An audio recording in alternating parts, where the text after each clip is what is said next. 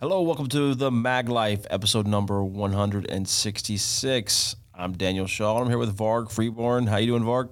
Pretty good, pretty good. How about you? Can't complain. Doing all right. Got a good topic this morning for everybody out there.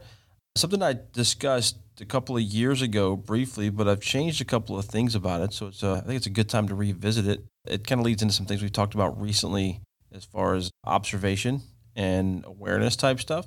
And that is the immediate post engagement scan. People out there on the internet, you know, watch YouTube videos, Instagram, that kind of stuff. They probably see that guy or girl on the screen looking around after they shoot drills or, or shoot a gun or do something. Uh, there's a lot of different ways people do this post engagement scan, search and assess, whatever you want to call it. I usually refer to it as a post engagement scan, but I have a bit of a system for it rather than just doing some range theatrics and looking around right after. We'll jump into that. So, Varg, whenever you think post engagement scan or whatever terminology you use for it, what are you thinking about? I'm thinking about it being just one option and many possibilities of tasks that you may have to do immediately post engagement. And that's kind of what my system's about is how do I find those tasks and how do I prioritize them? The first rule for me is that you do the highest priority job that needs done.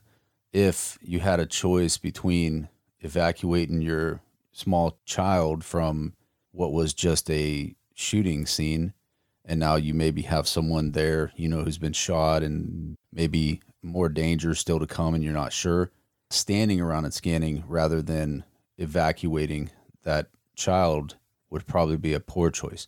So maybe prioritizing by getting the person that you care about out of danger while you're scanning on the way out. I just try not to be dogmatic about this is what you do every time you pull a trigger, you do this exact procedure it's more about trying to find what the environment is telling me and what the highest priority need is going to be. And the first one's going to be safety. And then after that, we look at do we need to fight more? You know, if I'm teaching a class, I explain this and try to have them visualize because if we're not visualizing fighting and training, we're mostly just punching holes in paper. Is this biggest threat, this threat that I had to use my firearm, I had to shoot, I had to stop this threat, does it need more bullets? Is it over? Can I stop shooting right now, at least enough to, to evacuate myself and my child? Is it safe to do that now? Does he need more bullets? And the next thing that I think about, I borrow this from, from something I did many years ago in the Marine Corps, you know, close quarters type stuff. Is there anything else here that can hurt me? There could be a law enforcement officer has somebody pulled over on the side of the road and they find themselves after this fight standing in the middle of the freeway.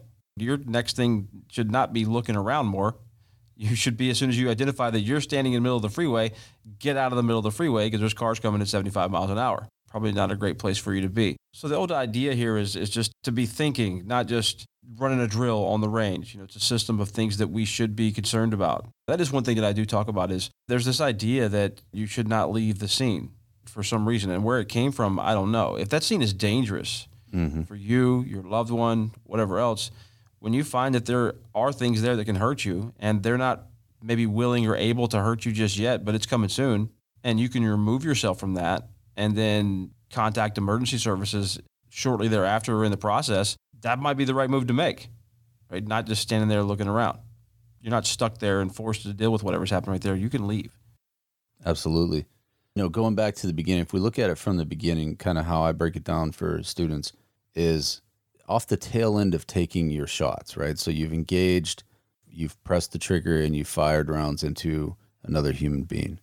While the gun is up, still on target, you're checking your work through your sights and then making sure that that individual has stopped the behavior that caused you to commit lethal force in the first place.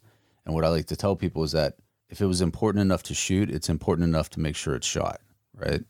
And then from there, your tasks become they're prioritized by the environment, right? And so you can't have a simple procedure that you train yourself to just scan side to side every time you take a shot and think that that's going to be the thing that that saves your life. The point of having uh, the officer in a post fight end up out in the middle of a interstate, that's an excellent point. You don't want to stand there scanning around. You got cars doing 75, 80 miles an hour barreling at you that kind of thing right there is just addressing the problem that you're dealing with first and then looking for what are the highest threats to my safety, and then what are my avenues of dealing with it? And then you have multiple options. So I like to train a lot of somebody wants to train scans. I'm okay with it. I just encourage students not to do it every single time they shoot. You know, try to find different things to think about, at least to think about. Another problem that I've seen, and this is one of the big pet peeves I have, and I wrote about this in Violence of Mind, is the training to scan to look at nothing. I know people, you know, they say they don't do this, but you go to uh, an indoor shooting range and you got these black ballistic walls that are 18 inches on each side of your head. And you're spinning your head looking at those walls. You're essentially training yourself to look at nothing because you know there's nothing there. It's a, it's a black wall 18 inches from your head. And I don't support that type of training. I don't think it's conducive to creating the type of awareness that allows you to prioritize the tasks when you look at the environment. No, I totally agree. That's why I, I push the idea of training the mindset, the way of thinking in that immediate post engagement. I don't care what you do with your head. I don't care how you look around. That doesn't matter. And like you said, looking right and left and going slow or whatever that we see all the time on the internet. You know, you've done a lot of force on force, and uh, you know, I've done a lot of force on force. I've never once in my life seen in force on force training or a real fight someone do an immediate post engagement scan, uh, look around, in a calm manner, looking left and right, Mm-mm. controlled. No, it's super rapid. Yeah, it's very rapid. It's jerky. It's mm-hmm. all over the place. Us predators with forward-facing eyes, you know, we're not like rabbits that have the eyes on the side of our head. We see 360 degrees around us. We want to see everything right now because we're feeling like prey. We're feeling very vulnerable, and we're trying to take in all this information. It's very rapid. It's very jerky. The body's moving with the head. There's a lot of footwork happening right there that people end up in positions that they didn't mean to end up in. It's very spastic would be a good word that I would use to describe it. Yes, yes. And you see it a lot. And I conduct force on force classes and you know, whether we're doing scenarios or even in the shoot house, it doesn't matter. The the behavior is always the same. And so it's very rapid, very jerky, and you don't need that much time. You know, you don't need that much time. If you're in a fight and you're sharp, your senses are sharpened pretty acutely during an engagement of, of lethal force level. And so a quick look around, you could be scanning for other weapons and other, you know, other threats, people moving in an abnormal way. You expect people to be running and dashing around and you split your head sideways real quick and you catch someone moving towards you purposefully. That's the kind of stuff that you can see quickly. That's your next cue. And so that might be your next cue, or you might see a, an open doorway six steps to your right you're looking for that next cue and you're not looking to like examine and analyze and, and just break down every single thing you see. You're looking for cues that's going to tell you what the next prioritized task is. Yeah, there's no time for that to look at everything and, and break down and, and totally analyze. It's something that a lot of the close protection and personal security detailed guys talk about. Observe everything but see nothing kind of thing, where I'm trying to take in all this information, but I'm not really looking and processing every little thing because as I do that, I'm missing five other things that are happening right now. They explain it a bit better than I, than I did just then. In that thought process, I also add in because I, I, see it. Absolutely. I, I, see it in dash cam video. I see it in cell phone footage. I see it in, in closed circuit TV. I see it all the time where someone doesn't know what to do. They're standing in a vulnerable spot. They're not in a great location. They just had to shoot somebody and they're looking for the next thing to do and they can't quite figure it out because they're not receiving any cues. That's why whenever I get to my third piece of that thought process is am I standing in the most survivable location? Am I in the right spot? So just things to think about. And if you find you're in the middle of the freeway, no, you're not in the right spot. You're in the middle of a parking garage and cars are flying around the corner in the parking garage, you're not in the right spot. If there's people that are a threat to you and you have cover available that you could put between them, and you, or at least a barrier so they can't get to you right away, then you're not in the right spot. If you got your kid there and there's an angry crowd around because you just shot their friend, then no, you're not in the right spot. You need to bounce. These are all considerations. Absolutely. I agree with that. That's the thing that when I talk to students about getting into a fight and getting that mindset part of it down, one of the important things that I that addresses that among some other things is when I say you need to stop looking for things and start looking at things there's a huge difference there. And you see this first most obviously and when you're doing like shoot house or any type of room clearing where you have someone has to go through a door into a room that they don't know what's there. And a lot of times they're expecting to see something there. So they're looking for a bad guy with a gun or they're looking for this thing that they have this pre this predetermined image in their head. Yep. And when you get through the door, if that's not what you encounter, your brain has to loop all the way back now and start trying to refigure out what you're looking at. And the trip back to that square one would be a lot shorter and quicker if you didn't have an expectation already set going into the room. So you go into the room with an open mind and you're looking at what's in front of you, not looking for something. And then you see something, you're like, wait, that's not what I was looking for. You've already spent that amount of time trying to process that this isn't what I thought I was going to see. Now I got to go back and what am I looking at? Where if you just go in and look at the thing. And so the same thing works with the post engagement. Don't be looking for things, just look at things. That's it. Just look at things and take it for what it is in the moment and act on it. Tell me about how looking for things in a shoot house results into shooting no shoot targets. Oh, that's the easy one. You know, they're looking for someone with a gun. They turn a corner, or somebody with a cell phone. Somebody with a cell phone, somebody with a badge. You know, just looking for that thing results in those no shoot targets getting shot on a regular basis. Yep. You know, I do shoot house scenarios, and I'll use the house for civilian type setups where I'll put an active shooter into what would be a bank. And so you got somebody in there talking to the banker about a mortgage, and you got a couple of people working in there, and then someone active shooter comes in looking for their their estranged wife or whatever. And one of the scenarios I'll run is I'll send in a second shooter, whether he's going to be a CCW guy, like just an average CCW guy trying to help and he's not doing it quite properly, which is fully expected. And then you've got officers responding, right? I'll use real police in those roles so that they get some reps getting that time in. And then I'll have civilians in there who just got into an engagement with an active shooter. And now you got a gun coming around the corner on you and it's either going to be a second bad guy, a second good guy, or a law enforcement officer. And if you're looking for just a gun, all three of those guys are going to get shot. I agree with what you're saying and uh, the idea of this, but if your training is not built in a way, and, and talking about somebody out there who's taken some training, it's not built in a way that trains this mindset, trains the things to look at, uh, trains the thought process there's people that just seem to not recognize, like, holy crap, why is this guy not doing this thing? How is he missing this huge thing that's about to kill him? We see these kind of things in, in videos and such, and it's tough to watch. Why are you acting this way? How are you how are you not observing this, or how did you miss this? And I don't know what it is. It's a lack of observation skills, not processing the information, not trained enough to recognize that this is a cue that that you should be taking an action on and then sometimes we'll see them taking action on a cue where they shouldn't be taking an action on. The shooting recently, I haven't got all the details, but seen a couple of videos. It looked like an officer shot an individual while he was putting his gun down. I don't know if you saw that one. I think it was in Arizona. Maybe there's some different angles available out there, but from what I've seen so far, I, I, I can't figure out why this officer pulled the trigger at that moment. He was responding from some other cue, something that, you know, he was looking for something, or he developed something in his own mind or there was some level of an accidental or negligent discharge there. I, am not totally sure, but from what I've seen so far, I'm really having a hard time justifying what happened. Yeah, and it's hard to go in and talk about situations like that after the fact from a video, of course, because we can't see all those angles. But a video that also doesn't have the full view spectrum of the officer yes, either. Exactly.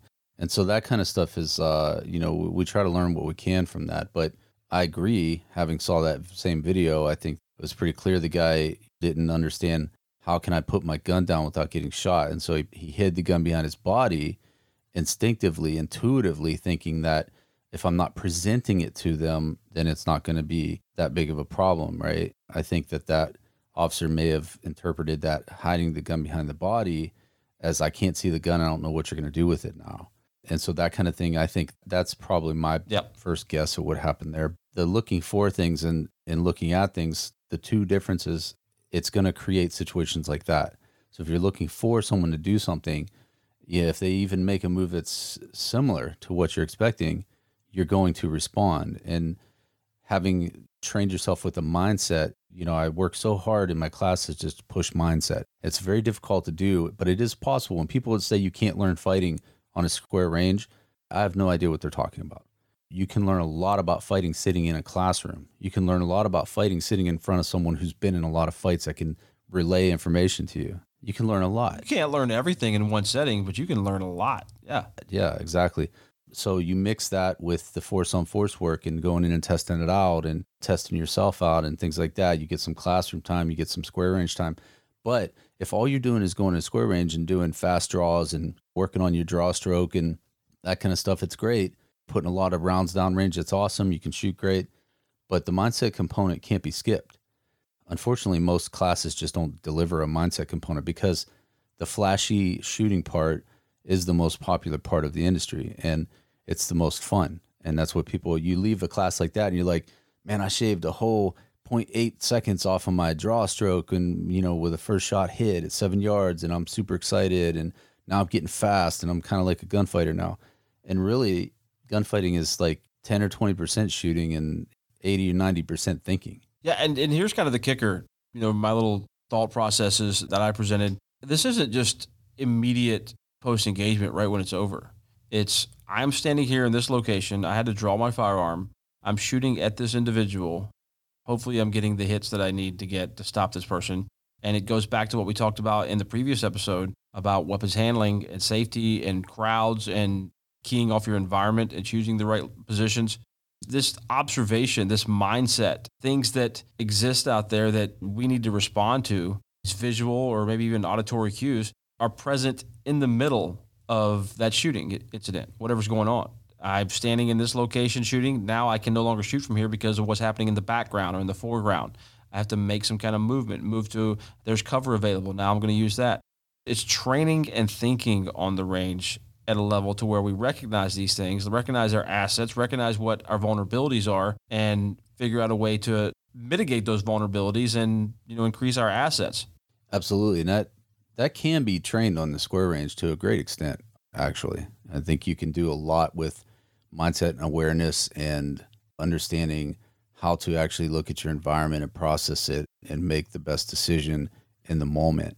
I think those things are totally possible it matters how you conduct your training. And of course, comes down to anything else. You get what you put into it. And so if you go there just invested in, I want to get faster and I want to shoot better, that's all you're going to get if you're lucky. Or you get your mind opened up by a good instructor that says, hey, look, the decisions are going to come at you so fast. And sometimes you're going to have choices between great decisions, good decisions, and sometimes it's going to be between two bad decisions that you got to make. And that's just how it goes. And so you have to develop the mindset to be able to recognize these things and deal with that and deal with consciously making what would in other circumstances be a bad decision. And sometimes you have to do that. There's things that you have to do that are not going to be comfortable. They're not going to be on the face of it, isolated by themselves, make a whole lot of sense. But you have to be able to process those types of thoughts while you're in a super elevated condition physiologically and psychologically. Preparing your mind to deal with that has to be a combination of a lot of mindset talk, a lot of mindset and awareness work, and uh, the force on force work to kind of cement it in and test it out. One of the things that I do on the range is toward the end of kind of my second day of my handgun class. It's really an eye opener for a lot of folks. These targets are stationary, they're not even moving but I'll have about 20 of them out there on the range and some still targets along the back at a little bit more difficult shots. But I'll have these staggered all over the place, crowded in some ways, a little bit of room between them in some other ways, and they'll have numbers and shapes on them. We've already worked through a lot of mindset stuff, a lot of communication stuff, a lot of good guy talk when the gun's out in a public environment type things. And I'll call a number or I'll say what that number's doing, and they'll choose whether they're going to give commands or they're going to shoot that target. At the same time, they're going to have to move and get online with another target, clear a foreground, clear a background, do something. And it's a lot of work for about 10 minutes. And they're already at a, a heightened state of physiological stress because I usually make them sprint a little distance before they come start this thing. And it goes on for quite a while. I mean, every once in a while, there's somebody that was just like, wow, they just freaking killed that drill. It's usually a very big eye opener for a lot of folks about how many times they didn't even recognize that there was a target right behind that target and they didn't clear a foreground or a background, didn't make the right movement, moved to a really stupid position when they could have moved to a much more advantageous position. So there's a, a lot of little things that happen there that is really, yeah, you're shooting guns, but it's really just training thinking and problem solving and mindset. And you shock a lot of people because they they actually become shocked by their own behavior. They don't expect themselves to respond the way they did, and then they do. Mm-hmm. And they're like, wow, I really honestly thought that I was going to be able to control that. I thought I had that figured out, and I was not even anywhere close to having that figured out. And I do a similar drill.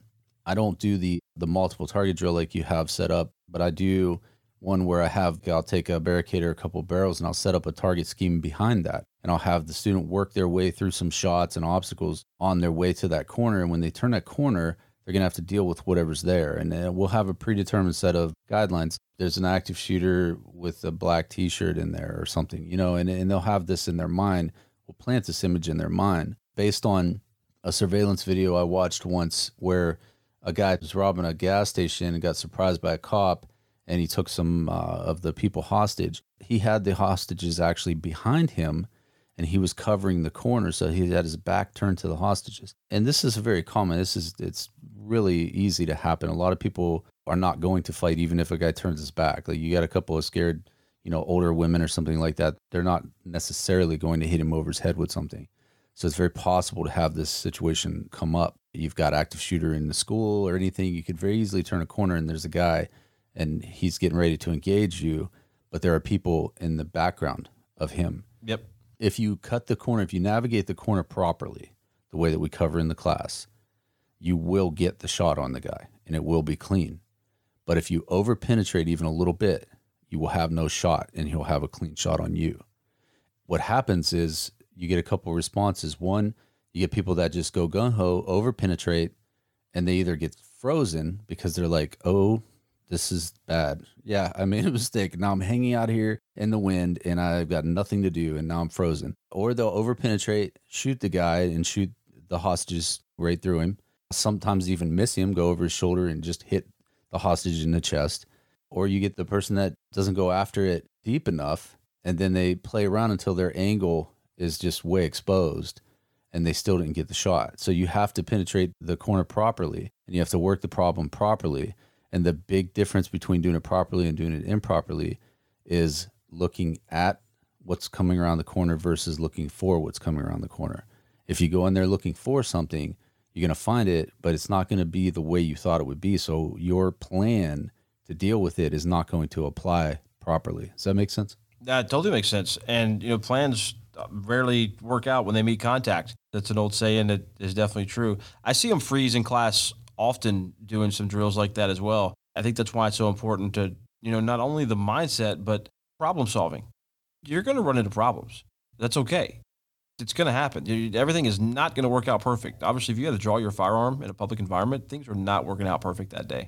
That's why we train for this. And when we do run into a problem, we don't freeze right then. We have trained enough and trained to a level and trained our minds that we immediately switch to problem solving and not focusing on problems and freezing right there. There is some tool somewhere, maybe your brain takes fast path or slow path, but it's going to retrieve the appropriate action because we've encountered this before. This isn't the first time. We did this on training on the square range. We did this in force on force. We've seen this before. Maybe not the exact same thing, but I have a way to handle this. And doing nothing is almost always the wrong thing to do. So let me ask you while we're on this topic here. You've been in some fights. You've been in some engagements. You did you did your tours and you you did some things with weapons and you know had some engagements. I have had some pretty pretty deep experiences with violence myself numerous times. And so after a while or after numerous events, I think you begin to develop if you've got what it takes. You begin to develop this ability to rapidly adapt to the situation so what happens is as the situation begins to unfold into chaos or into a more hostile event, you adapt to that. You bring yourself in on your mindset to where you're able to just do your job, whatever your job is there, you do you do in the work, right?